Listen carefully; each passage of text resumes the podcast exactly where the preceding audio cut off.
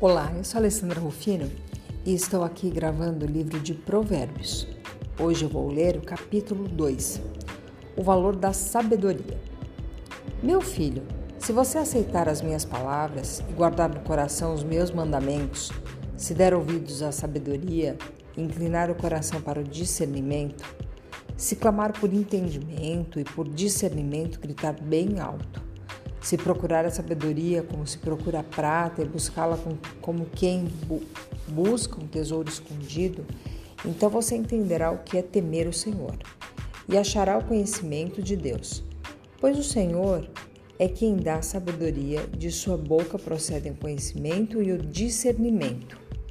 Ele reserva a sensatez para o justo como um escudo, protege quem anda com integridade, pois guarda a vereda do justo e protege o caminho de seus fiéis.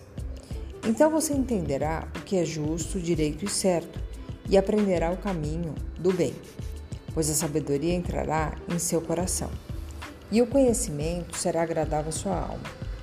O bom senso guardará e o discernimento o protegerá. A sabedoria o livrará do caminho dos maus dos homens de palavras perversas, que abandonam as veredas retas para andarem por caminhos de trevas. Tem prazer em fazer o mal, exultam com a maldade dos perversos, andam por veredas tortuosas e no caminho se extraviam. Ela também o livrará da mulher imoral, da pervertida que seduz com suas palavras, que abandona aquele que desde a juventude foi seu companheiro e ignora a aliança que fez diante de Deus. A mulher imoral se dirige para a morte, que é a sua casa, e os seus caminhos levam às sombras. Os que a procuram jamais voltarão, nem tornarão a encontrar as veredas da vida.